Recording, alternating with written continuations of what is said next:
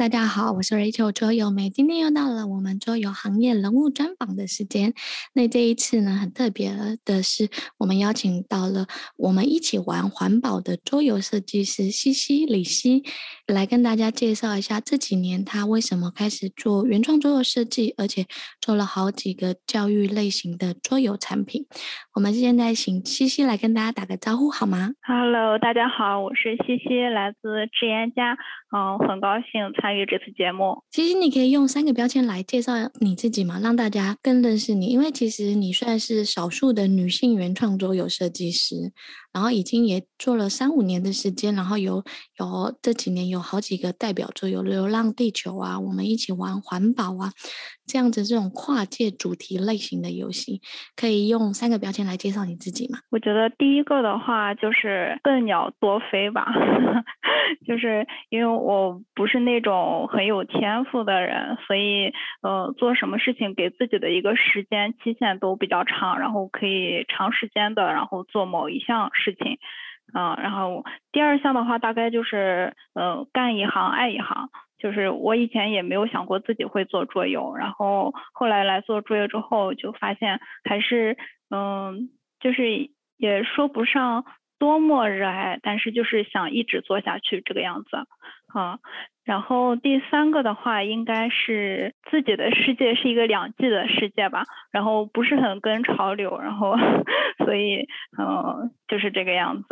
那你可以介绍一一下你的背景吗？应该是说你应该是职业就是。学生毕业了之后，然后后来就开始从事桌游设计师这一条路。那因为其实很多桌游设计师，他们可能是很资深的桌游玩家，或者是他是美术专业的，或有设计专业的，然后跨过来来做桌游设计师。那你可以让大家知道你的背景是什么吗？嗯，呃，我其实应该算是美术跨到这一边嘛，因为我大学其实学的是数字媒体专业，然后哦。我们的方向是游戏艺术设计，所以还是跟游戏设计差别还是蛮大的，啊，然后大三的时候去台湾的大同大学做交换生，然后那个时候就有一个必修课就是桌游设计课，那是我第一次接触桌游，甚至说呃刚开始接触游戏，因为我其实呃以前不怎么玩游戏，然后后来大四的时候就做毕业设计嘛。然后就想跟搭档做一个桌游，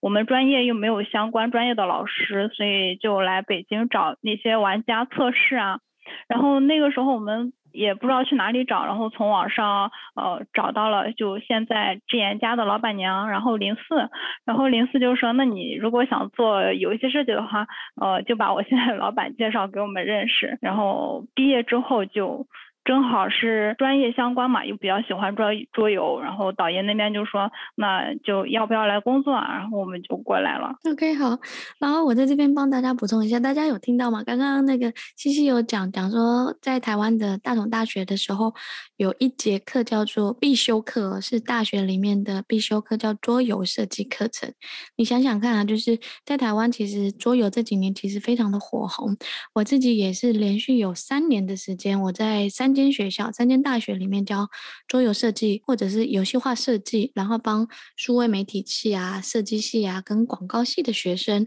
让他们知道说，哎，过去的可能是平面设计啊，可能是产品设计啊，可能是应用工工业工类似这种设计，那其实桌游设计也可以是一个新的发展跟新的一条路。那可能目前在上海或北京，可能有一些地方已经有这样子的工作坊跟内容，可能是选修课。可是其实，在台湾有大同大学，它其实已经是必修课，应应该已经到现在连续四年的还是五年的时间，就让大学生可以把桌游当当成一个专业。在台湾，除了这间学校，应该有三所学校都把桌游课、桌游必修、桌游设计，甚至桌游产业啊，怎么样开一个间一间店啊。都变成课程的内容的一部分，所以这边帮大家补充一下，就是其实桌游在台湾已经某部分可以变成一个未来职业选择的一条道路的可能性了。那你刚刚有聊到，就是因为这样子，所以认识了自研家的导演，然后就开始进行游戏设计。那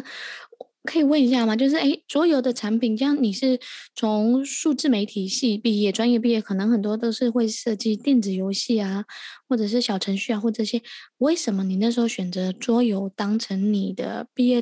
成果展示的方式呢？桌游到底是什么吸引你？嗯，呃。就是我刚才有说到我的一个标签，就是两季嘛，然后，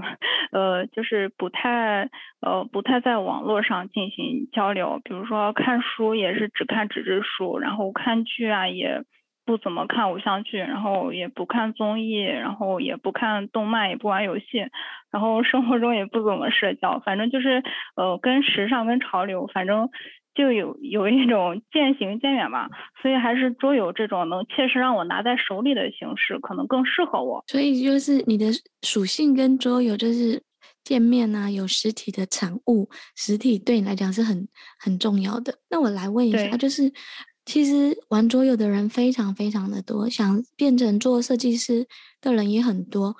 那你觉得，身为桌游设计师跟桌游玩家，因为你现在把桌游设计师当成工作了嘛？对，身为是桌游设计师跟桌游玩家最大的差异是什么呢？桌游玩家的话，可能就是玩儿，然后很多桌游玩家都想有一面桌游墙。然后上面全是自己喜欢的游戏，玩的过程也比较像文科，就是需要去感受，然后感受这个游戏的故事啊，感受它的背景。然后桌游设计师的话，可能会觉得，啊、呃，这条路忽然变得特别长，然后也想有一面桌游墙，但是这个桌游墙可能全是自己设计的游戏，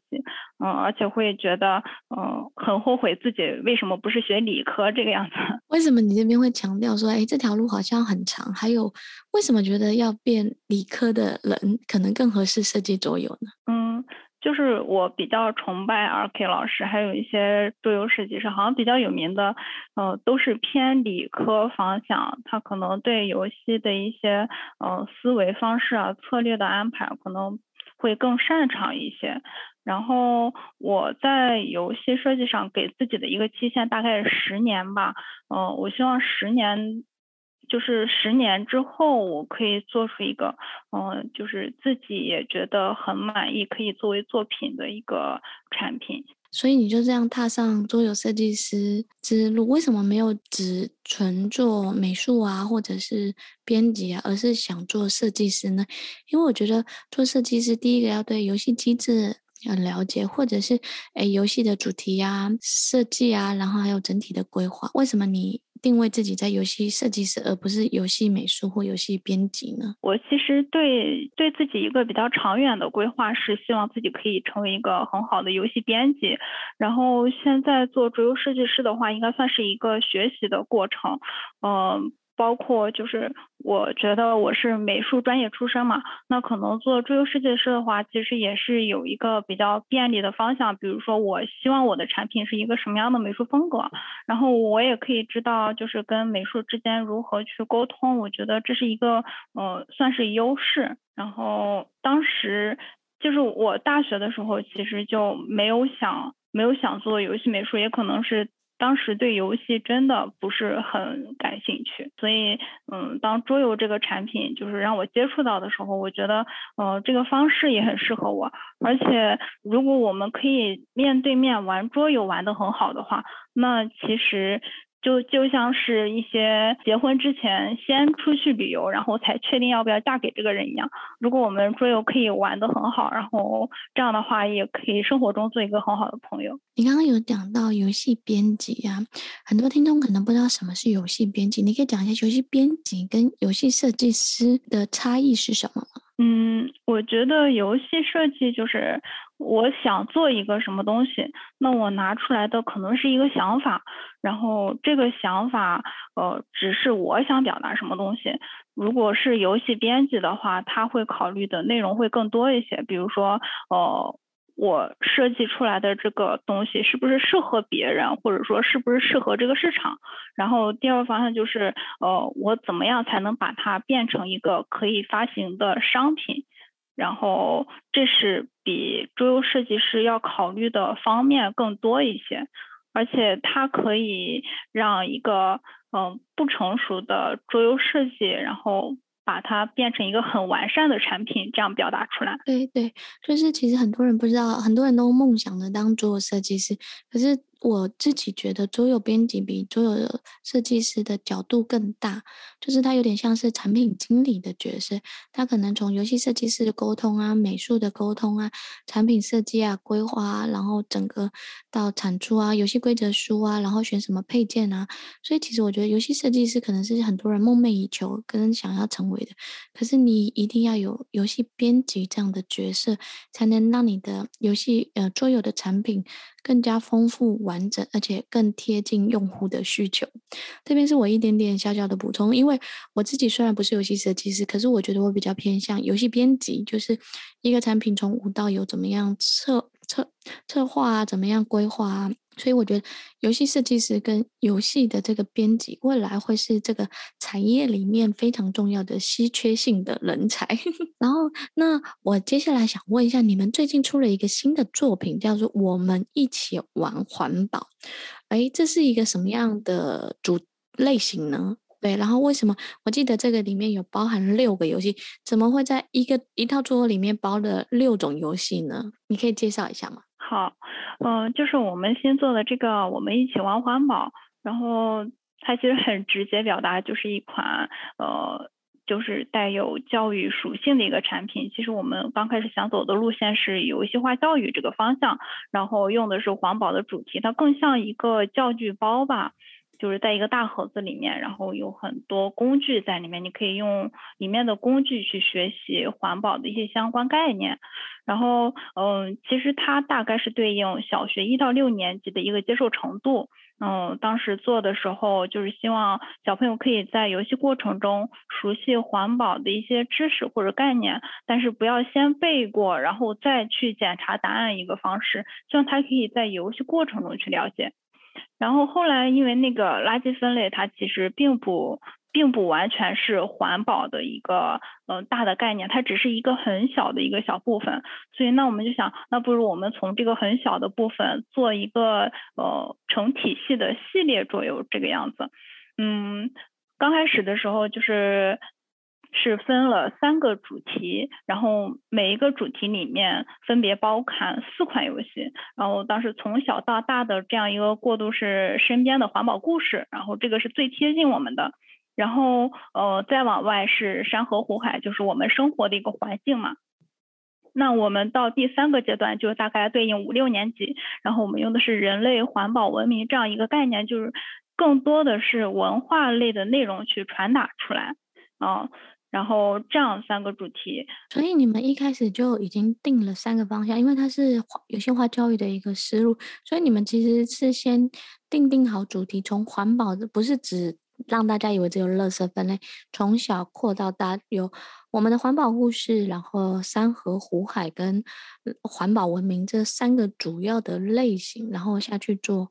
规划跟设计是吗？对对，你像垃圾分类就是我们日常生活中嘛，包括低碳生活是我们日常生活中可以做什么，就不光是呃绿色出行啊之类的，那呃还有一些噪音污染啊，其实很多人之前可能都没有意识到，但是城市建设发展其实对我们已经有了比较大的一个影响。然后还有就是污水处理的过程啊，我们也很少考虑到，呃，然后包括一些呃。生物多样性啊，这些内容，嗯，就我们希望可以从小到大这样让，哦，更大的一个环保的概念展示给大家。你们一开始怎么想到这么多主题？是不是也要做一些功课？做教育类型的这种产品，是不是也要做一些功课？不像其他的桌游设计产品，可能诶有一个 idea 就开始设计思考。像你刚刚讲的环保议题啊，或这些，是不是？得有一些知识点的内容，或一些教材，或一些嗯、学校想要传递的知识，然后你要先了解了之后，才能开始进行这个设计呢。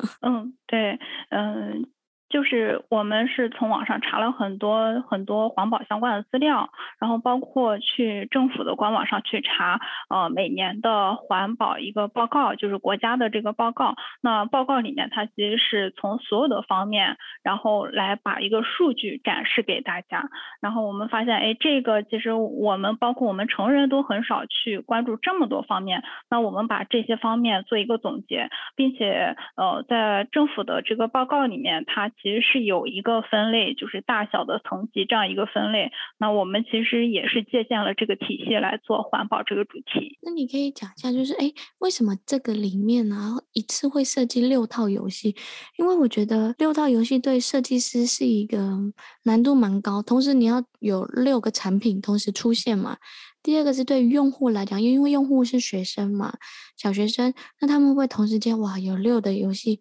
可能家长会很满意，就觉得嗯买了这一套回去很实用，大礼包。可是对孩子来讲，会不会一次有六个？资讯量会不会太大？你可以讲一下说，哎，为什么一开始会直接就决定要做六个游戏呢？其实之前想做的一个体系可能是更多吧，就是想做一个整个的课程规划，然后。最早的时候是希望可以做十二个游戏，然后对应到可能说我一年十二个月，然后每个月小朋友可以接触这样一款游戏，并且它的游戏规则是难度递增的。这样的话，小朋友可以从第一款游戏逐渐的去了解，然后更大的范围，然后稍微难一点的规则，然后呃就是这样一个规划。但是后来也是考虑到就是工作量啊，包括很多方方面面，包括一个产品的。呃，规模啊，然后最后我们缩减到六个。那我们其实把六个对应到每一个年级，就是一呃，比如说环那个垃圾分类跟低碳生活就对应一二年级的小朋友。那这个是对应他们对这个游戏规则的理解，然后并且他们生活中哦、呃、非常容易接触到的内容。那他在一二年级的时候，可能就是玩这两款游戏，然后那经过这两年的一个呃了解，然后对呃规则的理解也更深入之后，那他可以就再接触第三个，也不是说他一定要等到三年级才可以玩，只是希望从规则上就做一个递增，然后这个规则的递增也是伴随着知识的一个概念的放大。嗯，是这样。哎，那个可不可以逐一介绍这六个从从低年级到高年级大概是什么样的类型？我们做的这六款游戏嘛，就是分为三个三个主题，然后每一个主题其实是一个呃行动方式，就每两款游戏它的呃看起来长得有点像，但是体验完全不同。嗯、呃，比如说。比如说那个垃圾分类志愿者，然后主要是呃玩家跟就是玩家之间通过每次变换卡牌的位置，然后推进垃圾桶，然后这样来得分，就是相同类型是得分的目的。那跟它长得很像的那个低碳生活小能手，就不是看数量，而是看组合的得分。所以虽然都是推动卡牌的行动，呃，思维方式却是不一样的。然后这样的话就可以告诉小朋友低碳生活的一个均衡。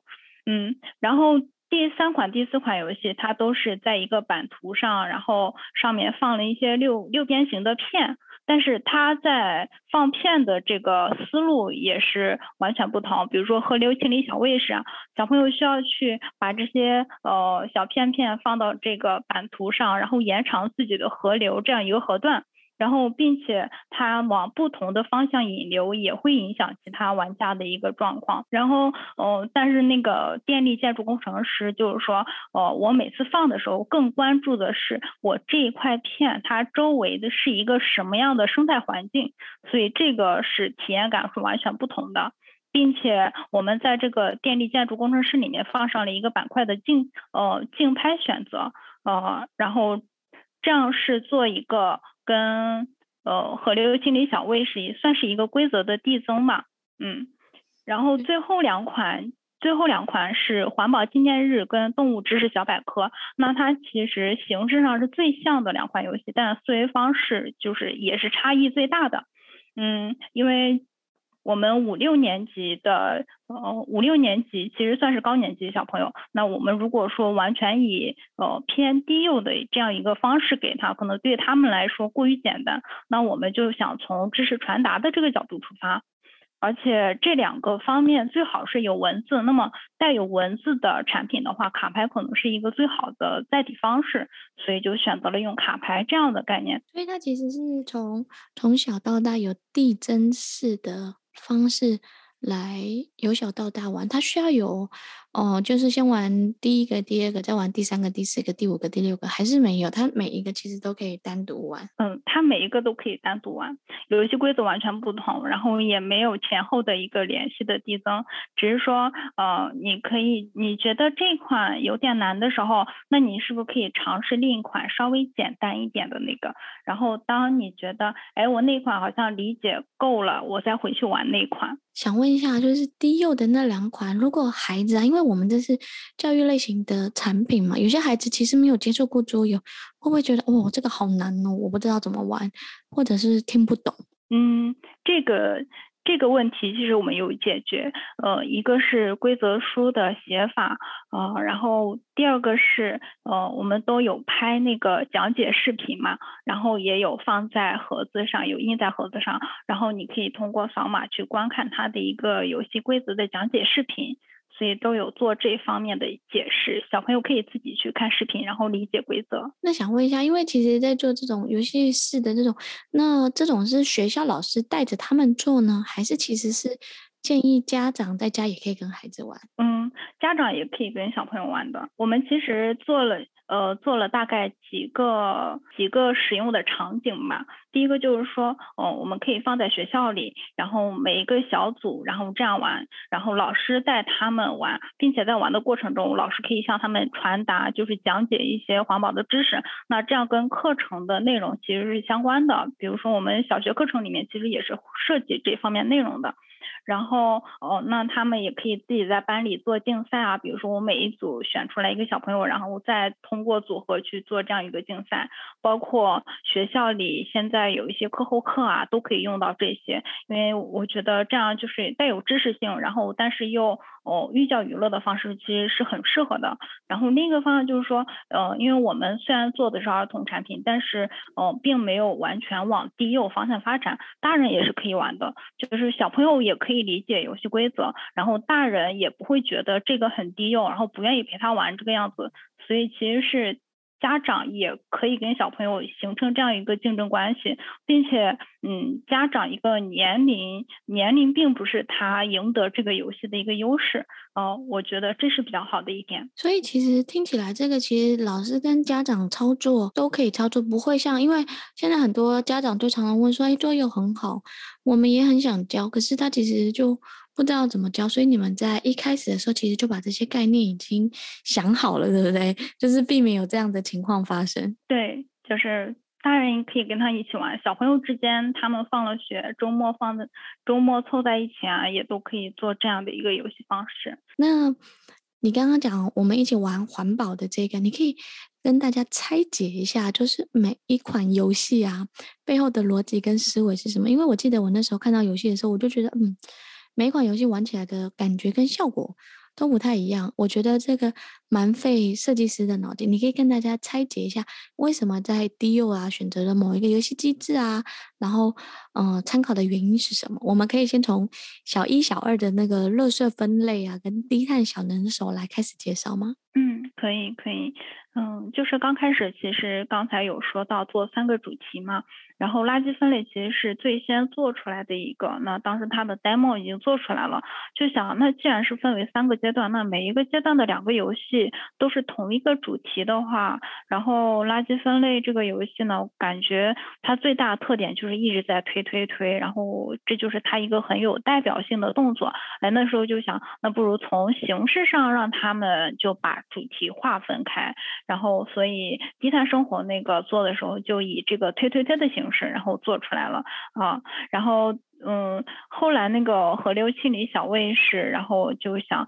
哦，那我是要展现出一些长长的河流，然后在这个河流里面，然后我们来呃达到环保的这样一个目的的话，那河流这个表现方式的话，可能就是说我通过版图，然后。把不同的河流拼在上面，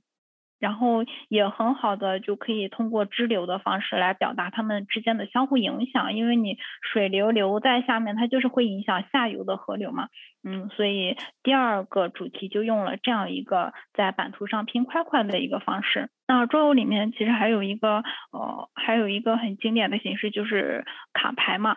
哎，那第三个方向就是环保纪念日跟动物知识小百科，那这么嗯知识性这么强的一个主题，然后目标又是高年级的小朋友，那他们可能对那些偏向于玩具形式的。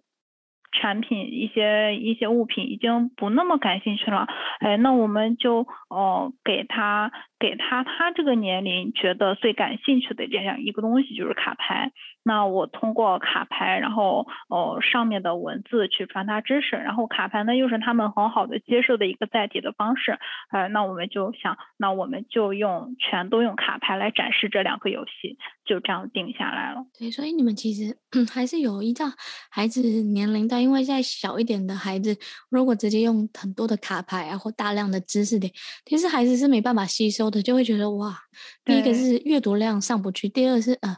就是呃，这个游戏不符合他们现在年龄段所需要，反而是你用那种拼拼块块的方式，就是比较简单，然后刚好符合他们那个年龄段，然后跟学习认知相关的去做，对吧？对对，就比如说小一、小二，他可能更偏向于我把一个东西，我把一个东西移动它的位置，然后这样一个游戏方式，然后包括呃形状啊、图案啊，这些都是他比较感兴趣的一点。所以我们在呃前两款游戏里面很少用文字去表达，然后基本上都是用图形这样去表达。那到三四年级，他可能就是已经可以就是。有思维方式去操作，去拼它的位置，然后就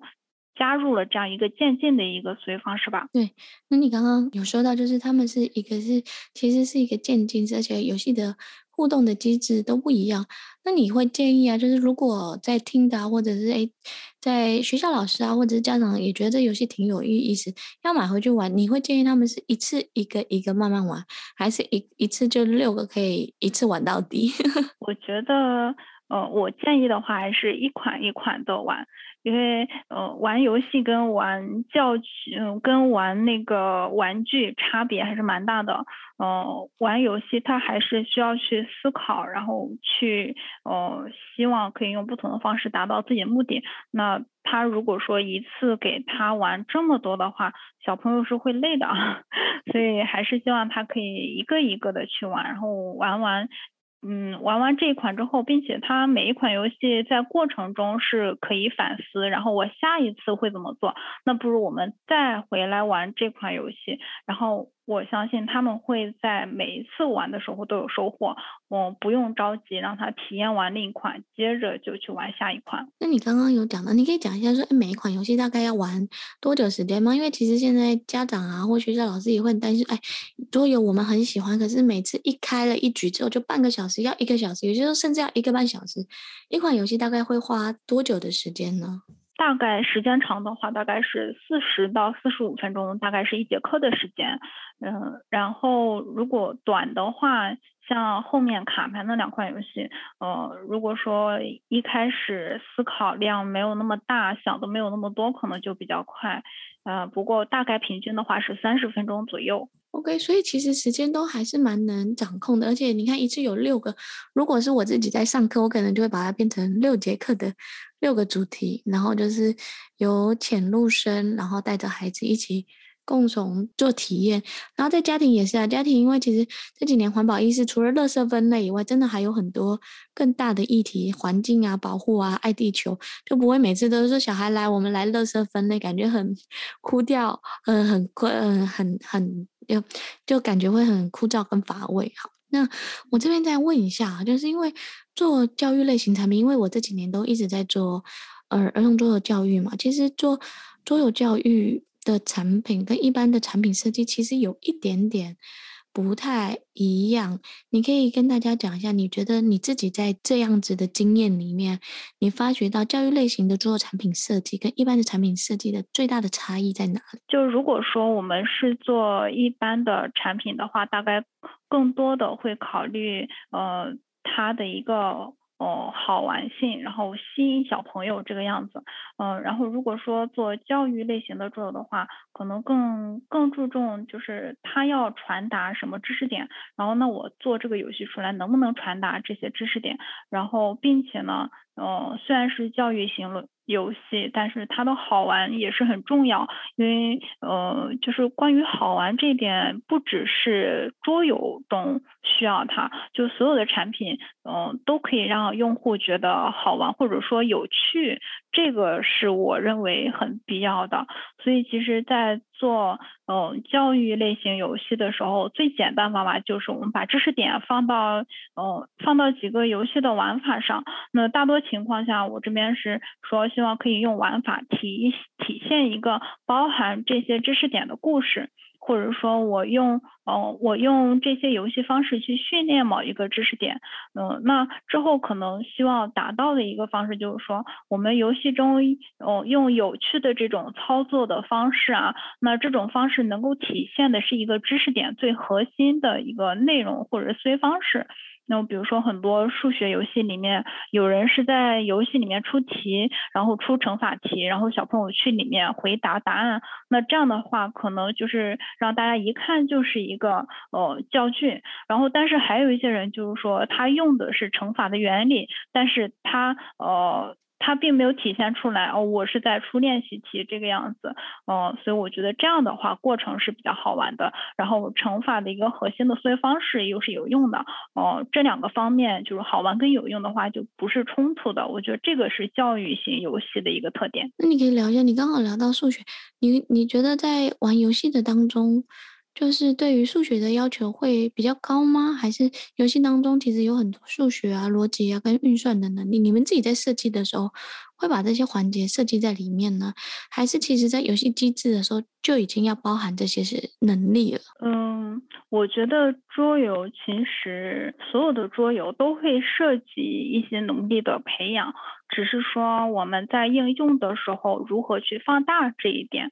那我们在做环保这个的时候，其实呃数学并并不是说我要体现数学，而是说我在游戏的过程中一定会用到数学。哦、呃，我们反而是要考虑这些数学知识不要太深太难，然后去呃超出小朋友的一个接受范围。呃，所以是。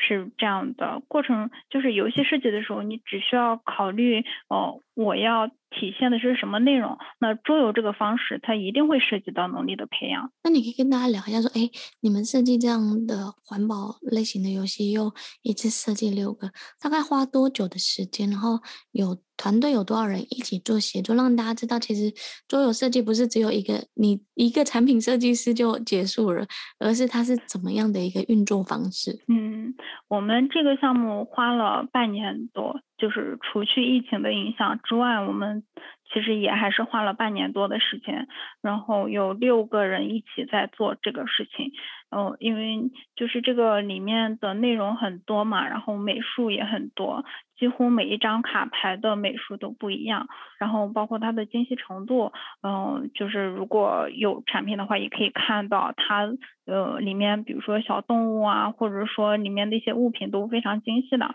所以。他的工作量非常大。那六个人大概是有哪哪些角色？因为很多人就觉得说，哎，做设计就是一个美术嘛，然后一个设计师嘛。然后再一个写规则书或做一个行销，你们是怎么样规划这些能力的呢？嗯，就是规则设计是我这边在做嘛，但是其实，嗯，其实有很多同事在帮我们测试，那这些其实都没有算到这六个人里面。然后美术的话，其实是有四到五个美术在帮我做，啊、嗯，我们是这样的。然后另外还有就是导爷这边也会跟我一起完善这个游戏的规则。嗯，然后我这边在做出游戏设计之后，会不断的进行测试，然后修改。那觉得差不多的时候，会有美术的介入。那测试、修改跟美术会同步进行，这样推进的。比如说我做完第一个游戏，然后在测试的过程中，会同时设计第二个游戏。那在这个同步呢，美术又开始做第一个游戏，这样一直到最后。OK，所以你是一个游戏完设计完，再往下一个游戏，不是六个同时想是吗？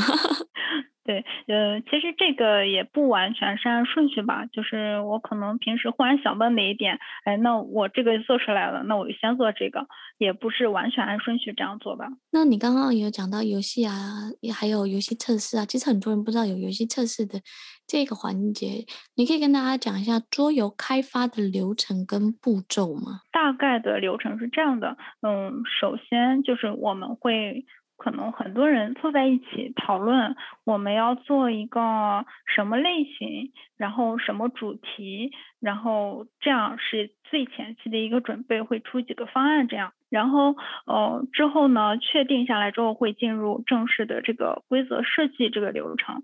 那规则设计流程，哦，会就主题已经其实是已经定下来的嘛。那这个时候美术已经在开始做一些盒子啊、包装啊之类的一些尝试，或者是美术风格的一些呃试稿这个样子。那规则在做的过程中会不断的进行测试修改，基本上最后定下来的版本跟第一个拿出来测试的 demo 变化非常大，甚至是完全不一样的一个东西。嗯，然后这样的话，呃，在规则设计差不多的时候，美术风格啊，或者说美术的一个方向已经定下来了，那美术就可以，呃，根据这个是差不多确定下来的游戏规则开始，嗯，正式的介入美术。然后在这个过程中还在一直的测试，就是测试是一个呃不断循环、不断的进行的一个呃一个环节吧。嗯，然后最后，当我们所有的美术跟游戏设计全都做完的时候，哦，会有跟工厂的一个沟通。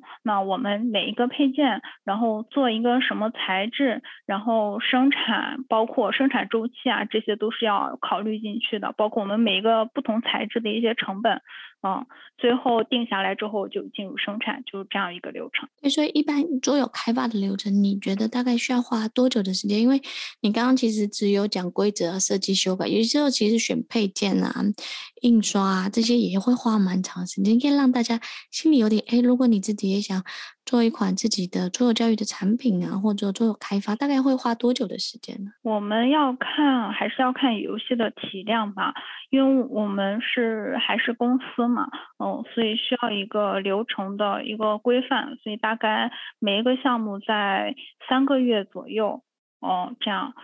然后如果说，嗯，包括后面那个选。嗯，选材质其实是一个时间很长的一个阶段。比如说，我们去年做《流浪地球》那个，其实是推翻了很多家工厂，然后也做了很多不同材质的打样，最后才定下来一个版本。然后它那材质的不同，然后我们可能会进行美术的调整，因为有一些呃，有时候我们现在已经做完的美术是不适合这个材质的。那可能还需要根据材质再一次的去修改美术，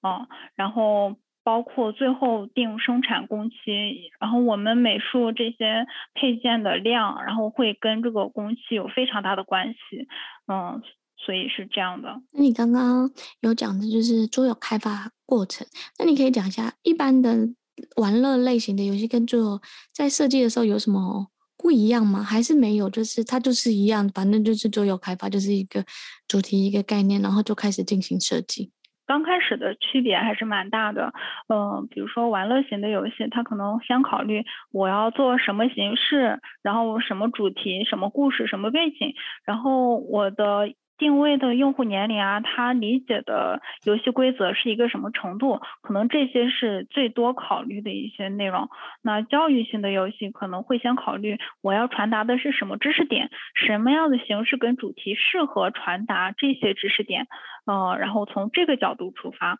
嗯。然后在做完的时候，那我们这个游戏游戏进行中这些知识点是否有充分的表达出来？那表达之后，这个游戏是否还好玩？然后这些可能平衡需要多一些。那你可以聊一下吗？就是因为你其实前面也讲到你们的很多设计过程啊、理念啊，在产品设计过程当中，有什么让你印象非常深刻的事情吗？嗯，环保这个游戏的话，其实嗯是有几点。第一个就是我们工厂的生产上，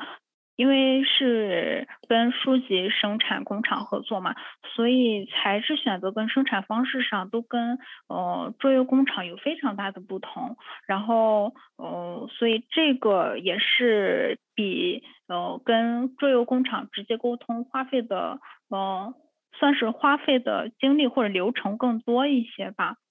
嗯，第二个方面就是美术设计上嘛，因为我们有几个美术一直在画，然后虽然嗯他们一直在画一直在画，但是画的都非常非常辛苦，然后他们用的那个。画的画面也非常的精细。如果说我们能在原文件里把那个小动物放大的话，你会发现里面有非常非常多的细节。然后这个可能是作为一个美术设计的倔强吧。所以他其实画那么仔细，是因为他希望放大会看到一些树上有一些割痕啊、树痕。可是其实如果你瞬间一看这个卡牌，不会在意这个地方。所以你觉得美术是非常的用心，就对了。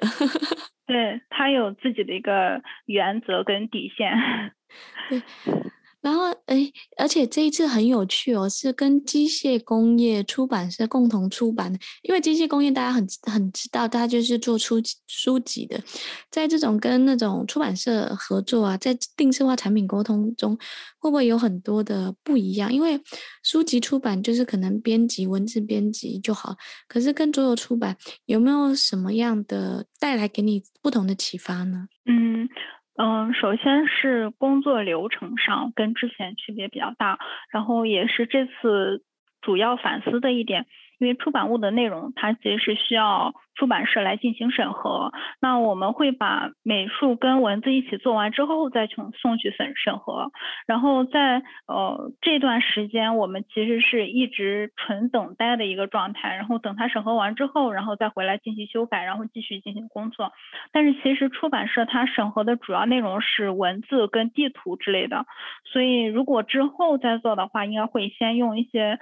嗯。不是很精细的草稿图，然后放上文字去审核。那它审核文字的过程中，我们又在同步做精细的美术，这样会把工期大大的减少。啊，然后这个第二点就是说，我们对桌游产品的一个定位吧。嗯，桌游产品的成本跟书的成本差别比较大。然后我们用户的群体也是区别很大，所以我们在沟通的时候也会沟通。那我们做出来这个产品是往哪一个渠道去发行？然后我们的用户定位是什么样的？这些中间的平衡都很纠结。就是反正跟不同的合作方，然后进行不同的合作方式，然后每一个每一个项目都是一个收集经验的案例。嗯，是这样。对，因为其实桌游。这几年跨界合作的还蛮多，就像我们去年也有跟那个作家一起出《人类木马程序》这样子的桌游，把他的书转变转变成桌游作品。然后作者啊跟出版社就会发现说，哎，其实桌游没有他们想象中这么简单跟容易。然后要确认的内容啊，像文字的确认啊，然后卡牌上文字的确认，游戏机制的确认啊，规则书的确认，还有。外外观排版文字上的确认，他们就觉得说，哎，其实细节比当初想象的还多。对对。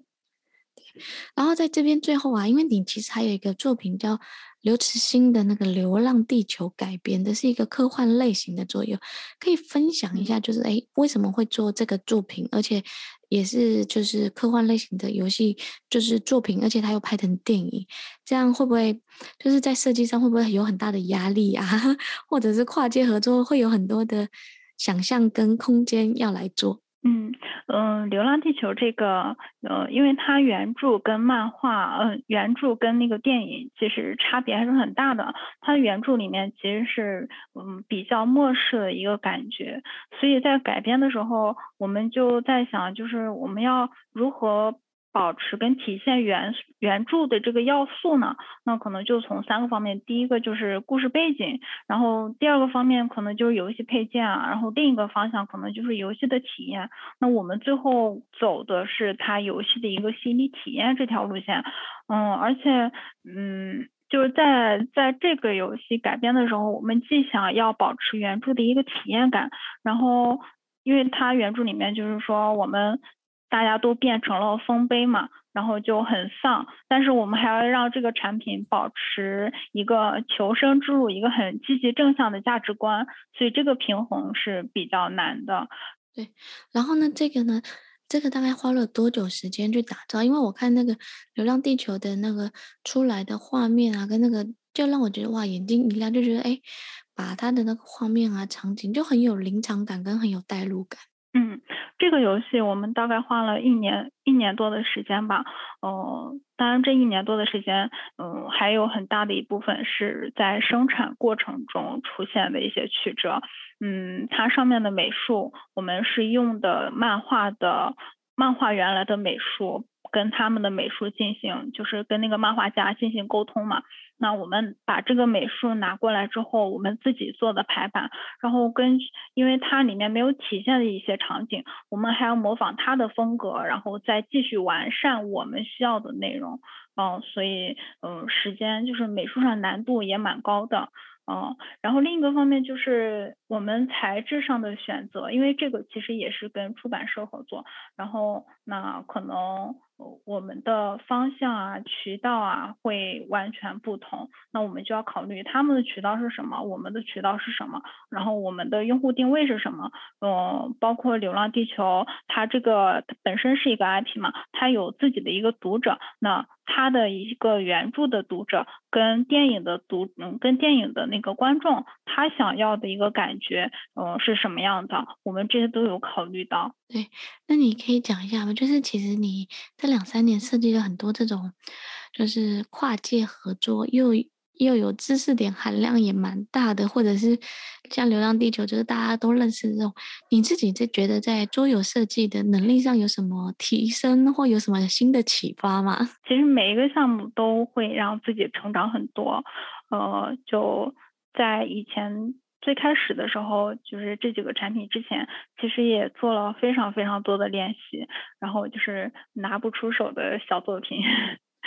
然后呃，所以在过程中也是一个学习的阶段嘛，因为其实算是从工作之后，然后重新开始学习桌游设计，然后一边在一边在学，一边在练习，然后。这些都是算是练习的一个过程吧。那我每做完一个产品之后，我会再考虑，那我下一次做同样内容的产品的时候，我该去怎么避免这次出现的任务。那另一就这是作为桌游设计师方面。那另一个方面是说，呃，我在呃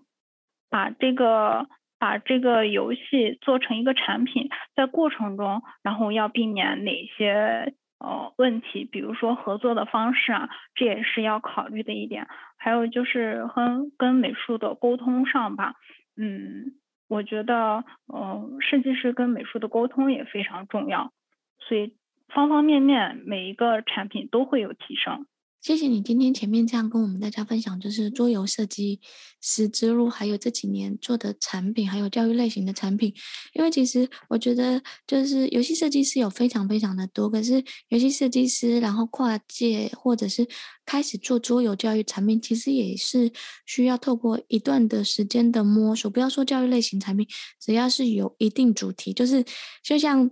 命题作文一样，我觉得你你你这几次都是被。出的是命题作文类型的 桌游，但其实难度比其实比创意发挥跟创意发想更难。这也是为什么我会特别来采访你，让大家知道说，哎，教育类型的产品的一些差异跟改变。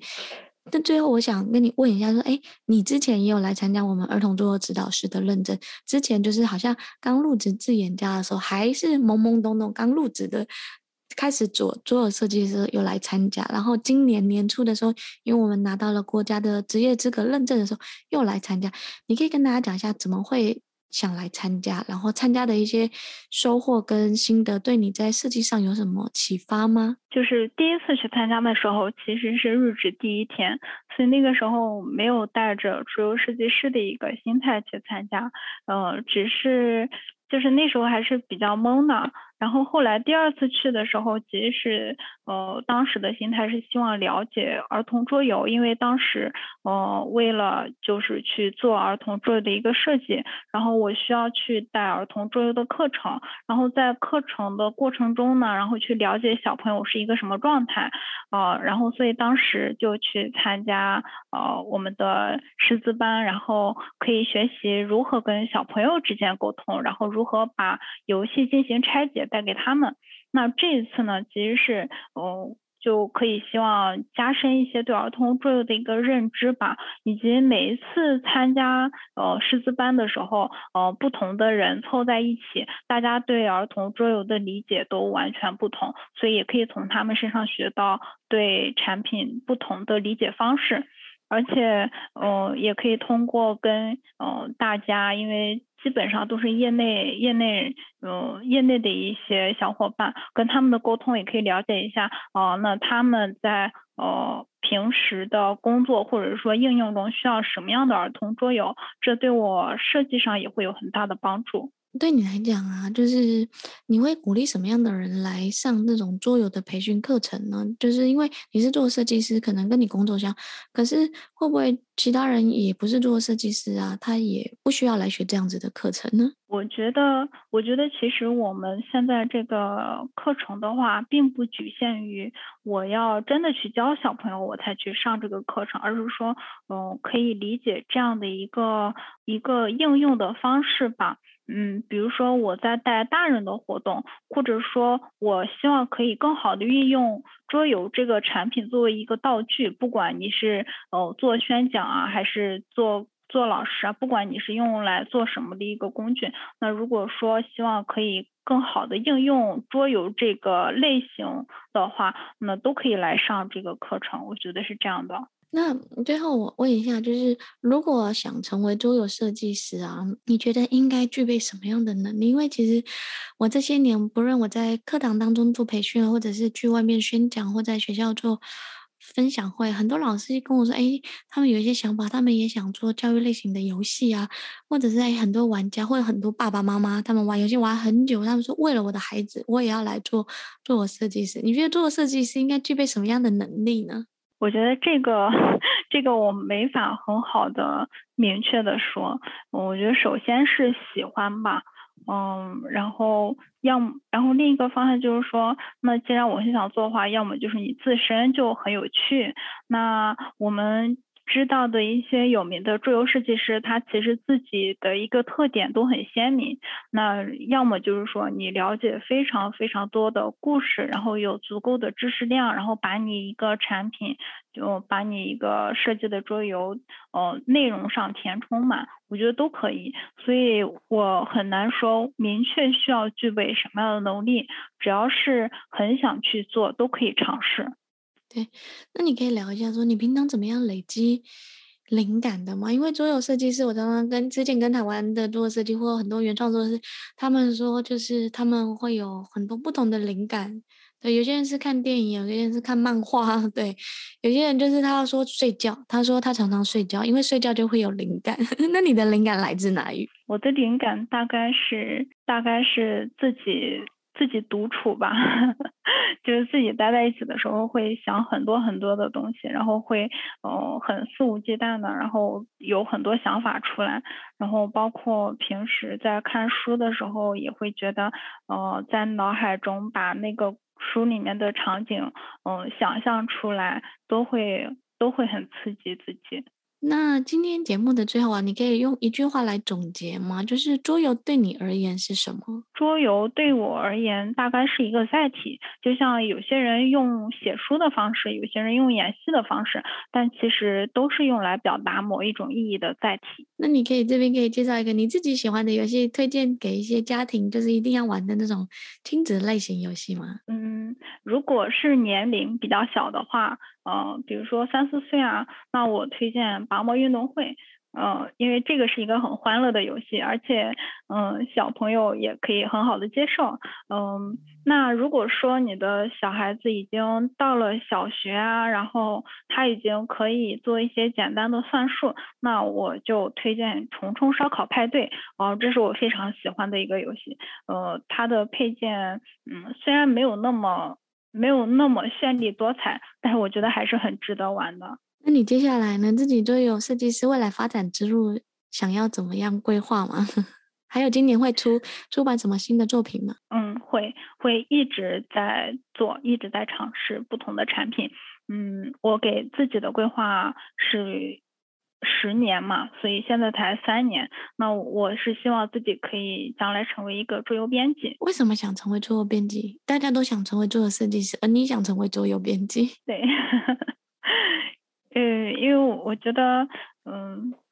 桌游编辑他可以做的事情更多一些。它，呃，比如说我桌游设计，可能我做出来一个东西没法展示给别人，但是桌游编辑可以让你一个不成熟的产品，让它变得成熟，足够拿给大家玩，分享出去。OK，好，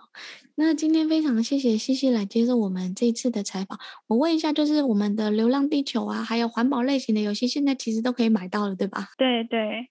对，好。那如果你今天听完我们的节目啊，对于这几个游戏类型很想体验，不要只是听哦，就是买来玩玩看。然后我们会把这些资讯啊，还有采购的链接放在我们资讯栏的下方，大家可以好好的去体验一下这几款就是知识点内容的教育类型游戏。而且其实我自己有环保那个游戏，我大概有玩了一两个，我觉得它设计非常的有巧思，而且在玩的同时不会觉得它是一个就好像是教育类型。的游戏，就是我这边也要跟大家特别补充跟强调说，不一定你在跟孩子玩游戏的时候就说哦，我们今天要来玩教育类型的游戏，哦，我们今天要来玩那个。呃，电影类型的游戏其实不用，就是你只要对于孩子来讲，只要启发他对于这件事的好奇心就可以开始。那因为我们是在采访嘛，跟在跟大家介绍，所以我们才会归纳说，哦，这某一块是属于教育类型的游戏，某一块是属于玩乐类型的游戏。今天非常谢谢西西来跟大家做分享，那也期待后面有很多不同跨界的作品。谢谢西西，客气，谢谢大家。拜拜。